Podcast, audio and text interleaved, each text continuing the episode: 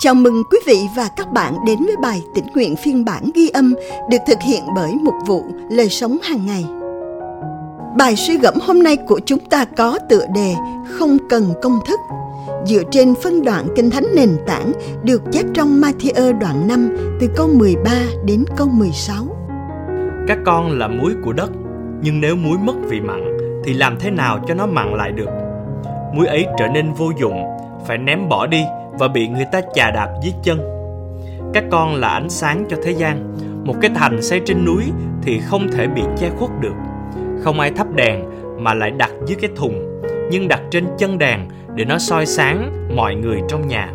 Cũng vậy, ánh sáng của các con phải chiếu trước mặt mọi người để họ thấy những việc tốt đẹp của các con và ca ngợi cha các con ở trên trời. Và câu kinh thánh hôm nay chúng ta cần ghi nhớ được chép trong Matthew đoạn 5 câu 16. Ánh sáng của các con phải chiếu sáng trước mặt mọi người để họ thấy những việc làm tốt đẹp của các con và ca ngợi cha các con ở trên trời. Khi Jen còn nhỏ, giáo viên trường Chủ nhật với ý tốt đã hướng dẫn cả lớp cách truyền giảng, bao gồm việc ghi nhớ một số câu gốc và công thức để chia sẻ phúc âm. Cô bé và một người bạn đã hồi hộp thử điều này với một người bạn khác vì sợ rằng mình sẽ quên một câu hoặc một bước quan trọng. Jen không nhớ liệu buổi tối đó có kết thúc bằng quyết định tin Chúa không, nhưng đoán là không. Cách tiếp cận đó dường như tập trung vào công thức hơn là quan tâm đến con người. Giờ đây, sau nhiều năm, Jen và chồng đang làm gương cho các con về tình yêu dành cho Chúa và chia sẻ niềm tin theo một cách thu hút hơn. Họ hiểu được tầm quan trọng của việc dạy cho con mình về Đức Chúa Trời, Kinh Thánh và mối liên hệ cá nhân với Chúa Giêsu.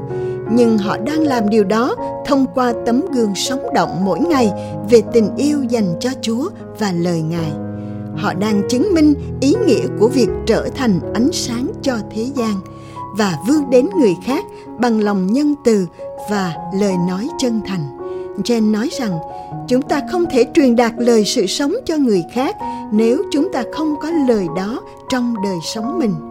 Khi vợ chồng cô bày tỏ lòng nhân từ trong lối sống, thì họ đang chuẩn bị cho con cái mời gọi người khác tin nhận Chúa chúng ta không cần một công thức để có thể dẫn đưa người khác đến với Chúa Giêsu. Điều quan trọng nhất là tình yêu dành cho Chúa thúc đẩy và chiếu sáng thông qua chúng ta. Khi chúng ta sống trong tình yêu của Chúa và chia sẻ tình yêu đó, Chúa sẽ kéo người khác đến với Ngài. Bạn đã chia sẻ tin lành cho người khác như thế nào? Kết quả là gì?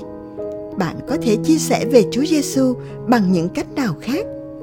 chúng ta cùng nhau cầu nguyện lạy chúa, con muốn người khác kinh nghiệm mối liên hệ yêu thương mà con có với ngài.